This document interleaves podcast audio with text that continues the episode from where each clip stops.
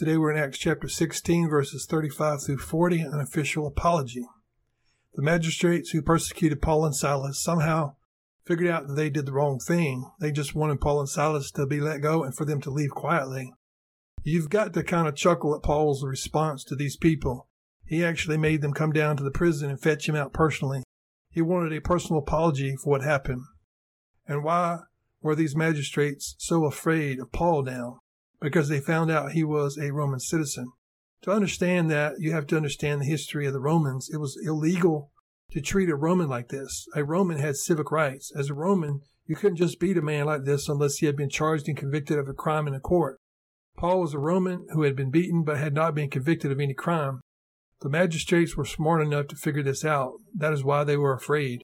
They thought maybe Paul would sue them, or maybe they thought Paul would report them to the local Roman centurion. This is an unusual story from the beginning to the end.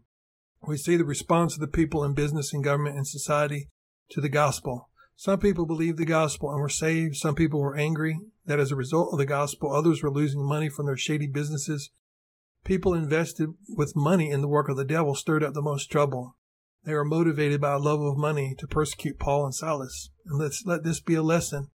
If you threaten people's money by preaching the gospel, they will probably come after you. The gospel threatens government, business, and society.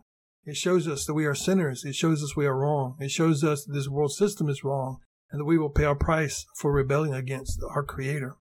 Jesus paid the price for us, but unless you are willing to accept His offer and believe the gospel, then you will die in your sins. You will be punished for your sins if you reject the free offer of God's forgiveness through Jesus Christ. Reject Jesus and you condemn your own self to hell. This is why people are angry at the gospel. It is the same reason Cain was angry. They want to tell God what to do. They don't want God telling them what to do. May God have mercy on us and help us to humble ourselves. Everyone who calls on the name of Jesus will be saved. The Lord bless you and keep you. The Lord make his face shine upon you. The Lord give you peace.